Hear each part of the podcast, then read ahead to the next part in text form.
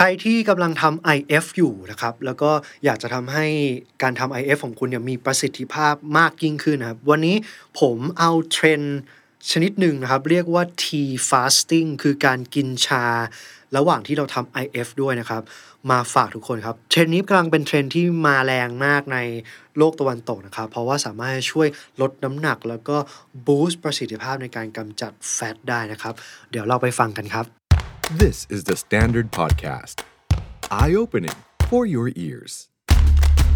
Top to toe podcast สุขภาพที่ใช้วิทยาศาสตร์ ไขปัญหาตั้งแต่หัวจดเท้า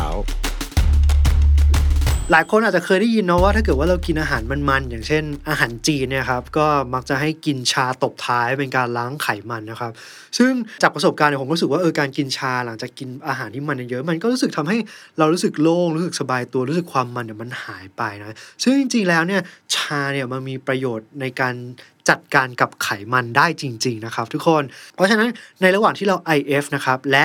เรากินชาไปด้วยนะครับ มันพิสูจน์มาแล้วทางวิทยาศาสตร์ว่าสามารถที่จะช่วยทั้งลดน้ำหนัก แล้วก็ช่วยลดเปอร์เซ็นต์แฟตได้เลยนะครับ เดี๋ยวมาไล่กันว่าชาเนี่ยมันไปช่วยเสริมทำให้ IF เนี่ยมีประสิทธิภาพได้ยังไงครับ ข้อที่1นงนะครับ ถ้าเรากินชาตอนที่เราทำ IF เนี่ยครับ มันจะทำให้เรารู้สึกหิวน้อยลงครับ เพราะว่าสารคาเทชินในชาเนี่ยครับ มันจะไปช่วยลดการหลั่งฮอร์โมนเกลลิน ซึ่งเป็นฮอร์โมนที่ทำให้เรารู้สึกหิวครับ มันก็เป็นประโยชน์มากเลย ถ้าเกิดว่าใครที่ไม่เคยทำ IF หรือเป็น IF มือใหม่เนี่ยครับ แล้วก็รู้สึกว่าโอ้โห ต้องอดอาหารนานแล้วมันหิวทนไม่ไหวแล้วเนี่ย ลองกินชาดูครับ จะทำให้เรารู้สึกอยู่ท้องอะ รู้สึกว่าหิวช้าลงนะครับเพราะว่าฮอร์โมนแห่งความหิวเนี่ยมันลดน้อยลงนั่นเองนะครับ พอเรารู้สึกหิวน้อยลง เราก็สามารถที่จะทำ IF ได้นานมากยิ่งขึ้น มีประสิทธิภาพมากยิ่งขึ้นนะครับ อาจจะเคยทำได้ 16 ชั่วโมงเนี่ยอาจจะขยับเป็น 18 20หรือเป็น 24 ชั่วโมงได้นะครับ หรืออาจจะ 2 วัน 3 วันได้เลยนะครับ ชาช่วยได้ครับ ข้อที่2นะครับ การกินชานะครับมันจะไปช่วยการเบิร์นแฟตครับทุกคน สารคาเทชินในชาอีกแล้วนะครับ มันสามารถที่จะไปกระตุ้นทำให้เกิดกระบวนการ thermogenesis ในร่างกาย คือทำให้อุณหภูมิร่างกายสูงขึ้น รวมไปถึงกระตุ้นการทำให้เกิด fat oxidation คือการทำให้ระบบการเผาผลาญไขมัน หรือการดึงไขมันเอามาใช้เปลี่ยนไขมันเป็นพลังงานเนี่ยทำได้ดีมากยิ่งขึ้นนะครับ เพราะฉะนั้นเนี่ยมันก็ทำให้เราสามารถจะช่วยกำจัดไขมันเอาไขมันเนี่ยออกมาใช้ได้มากยิ่งขึ้นนั่นเองจากการกินชาครับ ข้อที่3นะครับกินชาเข้าไปแล้วเนี่ยครับทำให้เรามีพลังงานมากยิ่งขึ้น รู้สึกอึดขึ้น สามารถที่จะออกกำลังกายได้นานอดทนมีแรงมากยิ่งขึ้นด้วยซ้ำไปนะครับ เหมือนกัน ไอ้เจ้าสารคาเทชินในชาเนี่ยมันทำให้กระบวนการเอาไขมันเอามาใช้เนี่ยทำได้ดีมากยิ่งขึ้นถูกไหมครับ มันก็ทำให้พลังงานเนี่ยถูกสร้างมากยิ่งขึ้น เท่านั้นยังไม่พอครับ มันยังไปยับยั้งกระบวนการในการเปลี่ยนน้ำตาล ให้เป็นไกลโคเจนด้วยครับ เพราะฉะนั้นก็จะทำให้มีสารอาหารเนี่ยเพียงพอในร่างกายที่เป็นแหล่งพลังงานให้ร่างกายเอาไปใช้นั่นเองนะครับข้อที่ 4 ครับ การกินชาระหว่าง IF เนี่ยครับช่วยเสริมความสามารถในการดีท็อกของร่างกายด้วยนะครับ การทำ IF เนี่ยครับผมเคยเล่าไปแล้วนะครับใน episode IF ว่าระยะเวลาในการทำ IF เนี่ยครับมีผลในการดีท็อกนะครับเมื่อไหร่ก็ตามที่เราทำ IF เกิน 24 ชั่วโมงนะครับเมื่อนั้นเนี่ยจะเป็นการเปิดสวิตช์ให้ร่างกายทำการดีท็อก แบบธรรมชาตินะครับ ซึ่งเกิดกระบวนการที่เรียกว่า autophagy ครับ คือการกินพวกเซลล์ที่มันแก่แล้ว เซลล์ที่มันเสื่อมแล้วไม่ได้ทำอะไรแล้วนะครับ แต่ยังล่องลอยอยู่ในร่างกายกำจัดเซลล์เหล่านี้ที่เป็นของเสียออกไป แล้วก็กระตุ้น การสร้างเซลล์ใหม่ๆ ที่เป็นสเต็มเซลล์ออกมานะครับ ซึ่งเป็นเซลล์ที่ healthyเซลล์ที่สามารถช่วยในการทำให้ร่างกายแข็งแรงช่วยในการ repair ซ่อมแซม ร่างกายส่วนต่างๆนะครับซึ่งยิ่งมีสเต็มเซลล์เยอะเนี่ยก็เท่ากับว่าเราจะอ่อนเยาว์มากยิ่งขึ้นหรือว่าแก่ช้าลงนั่นเองนะครับ เพราะฉะนั้นการทำ IF เนี่ยช่วยดีท็อกแล้วก็ช่วย autophagy การกินชาเข้าไปนะครับ ในชาเนี่ยนะครับ นอกจากจะมีสารสำคัญคือคาเทชินแล้ว ในชายังมีสารสำคัญอีกตระกูลหนึ่งก็คือ antioxidant นะครับ ซึ่งเจ้า antioxidant เนี่ย นอกจากจะช่วยกำจัดพวก free radical ซึ่งเป็นสารที่ทำลายข้าวของทำลายร่างกายของเราเซลล์ต่างๆ ของเราสิ่งที่มีค่าในร่างกายของเราแล้วนะครับ ยังช่วยกระตุ้นหรือว่า boost กระบวนการ autophagy ได้ด้วยนะครับ ก็จะทำให้ ช่วยในการกำจัดเซลล์แก่เซลล์ที่เสื่อมสภาพแล้วออกไปแล้วครับแล้วก็สร้างเซลล์ใหม่ได้ ก็เป็นการเสริมการทำงานของ IF ได้ครับ และสุดท้ายครับ อันนี้เป็นประโยชน์เสริมของชาครับ การกินชาเข้าไปเนี่ยครับ จะช่วยลดระดับของฮอร์โมนคอร์ติซอลซึ่งเป็นฮอร์โมนของความเครียดลงได้ทำให้เรารู้สึกผ่อนคลายแล้วก็ relax นะครับ ซึ่งฮอร์โมนแห่งความเครียดหรือว่าคอร์ติซอลเนี่ยก็เป็นภัยร้ายต่อระบบการทำงานของร่างกายแทบจะทุกระบบเลยนะครับเพราะฉะนั้นการกินชาช่วยได้เยอะจริง ๆ ครับ คำถามต่อมา แล้วเราควรจะกินชาอะไรดีนะครับ จริงๆอะผมเพิ่งจะไป research แล้วก็เพิ่งรู้นะครับว่าชาแท้ๆนะครับที่สกัดจากใบชาที่ชื่อทางวิทยาศาสตร์ของมันเนี่ยคือ Camellia sinensis เนี่ยนะครับมันมีอยู่ทั้งหมด 4 ชนิดครับก็คือชาเขียว ชาขาว ชาดำ แล้วก็ชาอู่หลงนะครับ ซึ่งชาแต่ละชนิดเนี่ยครับมันก็มีสายพันธุ์ที่แตกต่างกันออกไป แล้วก็ขึ้นอยู่กับกระบวนการในการตั้งแต่การปลูกการเก็บเกี่ยว process ต่างๆจนกว่าจะสกัดออกมาเป็นน้ำชานะครับ ซึ่งทั้ง 4 ชนิดเนี่ยกินเข้าไปเถอะยังไงก็ตามนะครับ มีคาเทชินแล้วก็มี antioxidant ที่สำคัญแน่นอนนะครับ ซึ่งการเลือกกินชาแต่ละชนิดเนี่ยก็อาจจะอยู่ที่ ความชอบรสนิยมของแต่ละคนว่าชอบกลิ่นชอบ taste ของชาแบบไหนนะครับ แต่วันนี้ลองยกตัวอย่างชาบางประเภทขึ้นมาแล้วกันนะครับยกตัวแรกเลยคือชาเขียวครับ ชาเขียวเนี่ยต้องบอกว่ามีประโยชน์มากๆนะครับ เพราะว่ามีสารคาเทชินสูงมากนะครับ แน่นอนกินชาเขียวเนี่ยทำให้เราหิวช้าลง เพราะว่าลดฮอร์โมนเกอรินอย่างที่บอกไปนะครับ มีงานวิจัยเยอะแยะเลยนะครับคนมาทดลองกินชาเขียว แล้วก็ดูซิว่าระบบเผาผลาญของร่างกายเป็นยังไงนะครับ แล้วก็เจอว่าการกินชาเขียวนะครับมันไปเพิ่มกระบวนการเผาผลาญในร่างกายนะครับ โดยเขาเจอว่าการกินชาเขียวเพียงประมาณวันละ 2-3 ถ้วยเนี่ยครับสามารถที่จะเพิ่ม metabolic rate หรือว่าการเผาผลาญพลังงานในร่างกายได้ 5%เลยนะครับ เพียงแค่คุณอยู่เฉยๆ ไม่ต้องออกกำลังกายด้วยซ้ำเนาะอย่างผมเองเนี่ยอยู่เฉยๆนะครับ ใช้ชีวิตประจำวันเนี่ยจะมีค่า BMR หรือว่าค่าการเผาผลาญพลังงานอยู่ที่ประมาณ 1,800 กิโลแคลอรี่นะครับ ไม่ต้องออกกำลังกายเลยเนาะก็เผาผลาญอยู่ละพันแนะครับ การกินชาเขียวเนี่ยครับสามารถที่จะช่วยเพิ่มการเผาผลาญได้อีกประมาณเกือบ 100 กิโลแคลอรี่ โดยที่ไม่ต้องทำอะไรเลย แค่แค่เพียงกินชาเข้าไปนะครับ โหเทียบเท่ากับการที่เราไปวิ่ง jogging level ปกติเนี่ยถึง 10 นาทีเลยนะครับทุกคน เพราะฉะนั้นมันสามารถจะช่วย boost การใช้พลังงาน แล้วก็ช่วยลดไขมันได้เยอะเลยทีเดียวครับ ชาอีกประเภทหนึ่งคือชาดำครับ จริง ๆ ชาดำกับชาเขียวเนี่ยมันมาจากใบชาชนิดเดียวกันนะครับ แตกต่างกันที่ process คือเจ้าชาดำเนี่ยมันจะเอาใบเนี่ยมาตากแห้งผ่านกระบวนการที่นานกว่า มีการบ่มนานกว่าแหละทำให้เกิดการ oxidize เกิดขึ้นนะครับ ใบชาก็ถูกเปลี่ยนสีให้มันเข้มขึ้น แล้วเวลาที่เอาไปชงเนี่ยครับมันก็จะมีรส แล้วก็กลิ่นที่นุ่มลึก แล้วก็หนักแน่นขึ้น เท่านั้นยังไม่พอนะครับ ยังทำให้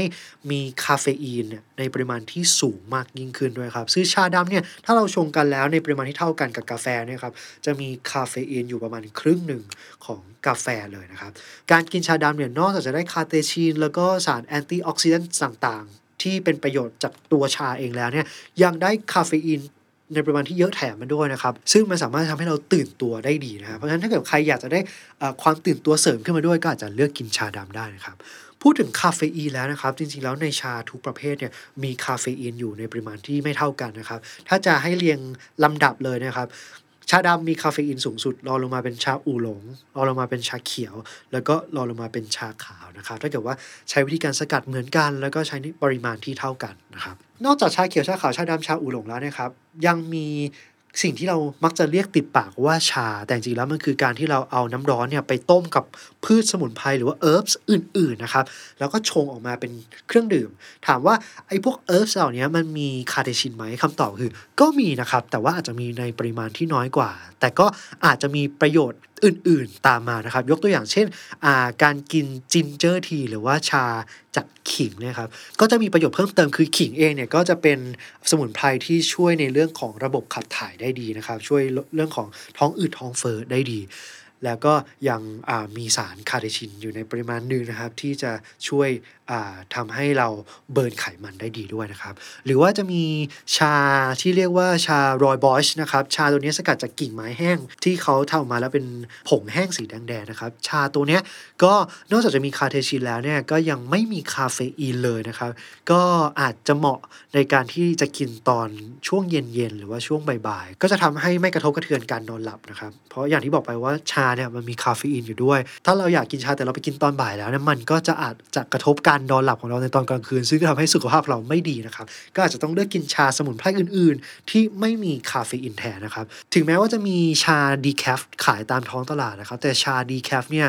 ส่วนใหญ่ก็ไม่ได้ปราศจากคาเฟอีนร้อยเปอร์เซ็นต์นะครับ เพราะฉะนั้นถ้าเกิดว่าใครที่ sensitive กับคาเฟอีนเนี่ยก็อาจจะเลือกกินชาจากสมุนไพรอื่น ๆ ก็จะดีกว่านะครับ การชงล่ะมีผลไหมในการที่จะสกัดไอ้เจ้า catechin หรือว่า antioxidant รวมไปถึงคาเฟอีนออกจากตัวใบชา ก็ต้องบอกว่ามีผลนะครับ อย่างที่หนึ่งนะครับคือระยะเวลาในการชงครับ แน่นอนอมีผลแน่นอนครับเขามีงานวิจัยทดลองเลยครับ ลองชงชาโดย อ่า vary ทั้งระยะเวลาทั้งอุณหภูมิ ทั้งชนิดของชานะครับ แล้วก็ได้ผลมาว่าเวลามีผลในการสกัดไอตัวทั้งคาเดชินแล้วก็แอนตี้ออกซิเดนต์นะครับ โดยทั่วไปแล้วสารเหล่านี้จะออกจากใบชามาอยู่ในน้ำเนี่ยนะครับร้อยเปอร์เซ็นต์ ต้องใช้เวลาประมาณ 4-5 นาทีนะครับ รับรองว่าออกครบ แต่ถ้าเกิดว่าเราชงชาใส่น้ำร้อนแล้วเพียงแค่นาทีเดียว แล้วเราก็ดื่มเลยเนี่ยครับ อาจจะมีสารเหล่านั้นเนี่ยออกมาเพียงแค่ประมาณ 60%เท่านั้นเองนะครับ เพราะฉะนั้นถ้าใครอยากจะเพิ่มประสิทธิภาพในการดึงเอาสารสำคัญออกจากใบชามาเนี่ย ควรจะทิ้งชาที่บ่มในน้ำร้อนเนี่ยไว้อย่างน้อย 4-5 นาทีก่อนที่จะดื่มครับ อย่างที่สองนะครับการเพิ่ม ปริมาณคอนเทนต์หรือว่าตัวใบชาหรือว่าผงชาเพิ่มมากขึ้น แน่นอนก็จะได้สารสำคัญสำคัญทั้ง antioxidant แล้วก็ catechin เพิ่มมากขึ้นตามไปด้วยนั่นเองนะครับ แต่สิ่งที่ได้มาเนี่ยก็อาจจะเป็นเรื่องของรสกลิ่นที่มันอาจจะแรงมากยิ่งขึ้น หรืออาจจะขมขึ้นนะครับ เพราะฉะนั้นก็แล้วแต่ taste preference ของแต่ละคนนะครับ ว่าจะอยาก balance ความอร่อยด้วย แล้วก็สารดีๆจากชาด้วยก็แล้วแต่ความชื่นชอบนะครับ อย่างที่3น่ะก็คือเอ๊ะ ชาที่เป็นใบๆ กับชาที่เป็นผงๆ กับชาที่อยู่ในซองที่เป็นทีแบ็กเนี่ย มันให้สารสำคัญแตกต่างกันไหม แล้วก็การชงเนี่ยมีผลแตกต่างกันไหมนะครับ จริง ๆ ก็ต้องบอกว่ามีผลครับ ชาที่เป็นใบๆเลยนะครับ จะให้สารสำคัญเยอะกว่าชาที่เป็นผง แล้วก็จะให้เยอะกว่าชาที่อยู่ในทีแบกนะครับ ถ้าเกิดว่าอยากได้สารสำคัญจากชาเยอะๆนะครับ ก็แนะนำเลยว่าให้ชงชาจากใบชาจะดีกว่านะครับ ก็คือเอามาต้มใส่กาเนี่ยแหละ แล้วก็มีตะแกรงหรืออะไรเนี่ยแยกส่วนที่เป็นใบชา แยกออกจากส่วนที่เป็นน้ำนะครับ ก็จะดีที่สุดนะครับ และ ปริมาณของระยะเวลาในการชงอย่างที่บอกไปนะครับ ถ้าเกิดว่าใช้ระยะเวลาสั้นๆเนี่ยสัก 1 นาทีหรือ 2 นาทีเนี่ยสกัดสารสำคัญออกมาได้ไม่หมดหรอกครับ ควรจะทิ้งไว้ประมาณ 4-5 นาทีนะครับ ยกเว้นถ้าเกิดเป็นชาผงเนี่ยเนื่องจากขนาดมันเล็กนะครับเพียงแค่นาทีหรือ 2 นาทีเนี่ยมันก็สามารถจะสกัดเอา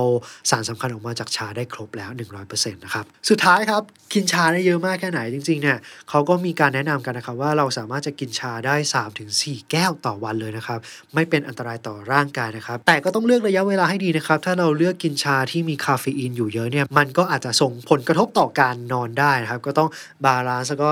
manage เวลาในการกินชาให้ดี หรือว่าเลือกชาที่มีคาเฟอีนน้อย หรือว่าไม่ไม่มีคาเฟอีนนะครับ หรืออาจจะเลือกชา decaf หรือว่าเลือกชาจากสมุนไพรอื่น ๆ ที่มีคาเฟอีนน้อยลงหรือว่าไม่มีเนี่ยแล้วก็กินตอนเย็นก็จะไม่กระทบกับการนอนครับ และใครอยากจะลองนะครับผมไปอ่านงานวิจัยมา เจอว่า การชงชาด้วยน้ำเย็นหรือว่าสกัดเย็นเนี่ยครับ จะสามารถที่จะดึงเอา catechin แล้วก็ antioxidant ออกมาได้มากกว่าการใช้น้ำร้อนในการสกัดชาครับ เพราะว่าอุณหภูมิสูงของน้ำร้อนเนี่ยก็จะทำลายไอ้เจ้าสารสำคัญของชาไปได้ด้วยนะครับ ส่วนถ้าใครมีคำถามว่าเอ๊ชาที่เป็นขวดๆอะที่มีขายตามร้านสะดวกซื้อเนี่ยกินเข้าไปเนี่ยมันจะมีสารสำคัญ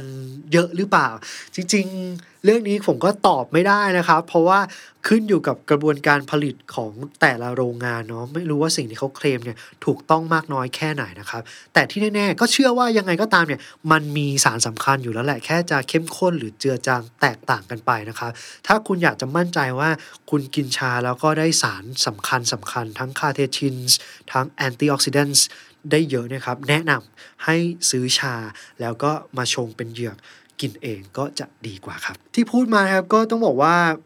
ชาเนี่ยมันมีประโยชน์มากกว่าที่คิดจริง ๆ นะครับ ถ้าใครกำลังทำ IF อยู่เนี่ย ผมแนะนำเลยครับ ให้ลองชงชาดื่มระหว่างวันนะครับ จริง ๆ แล้วช่วงที่เราทำ IF เนี่ยครับ เรา กินอะไรก็ได้แหละ ที่มันไม่มีแคลอรี่นะครับไม่ว่าจะเป็นน้ำเปล่าชาหรือว่ากาแฟนะครับ แต่ถ้าเกิดใครก็ตามที่ไม่กินกาแฟนะครับ ชาเนี่ยก็อาจจะเป็นอีกทางเลือกหนึ่งที่กินเข้าไปแล้วเนี่ยเสริมทำให้ IF เนี่ยมีประสิทธิภาพมากขึ้น ยังไงเนี่ยก็ลองไปทดลองกันดูนะครับ Top to Toe, the Standard Podcast, eye opening for your ears.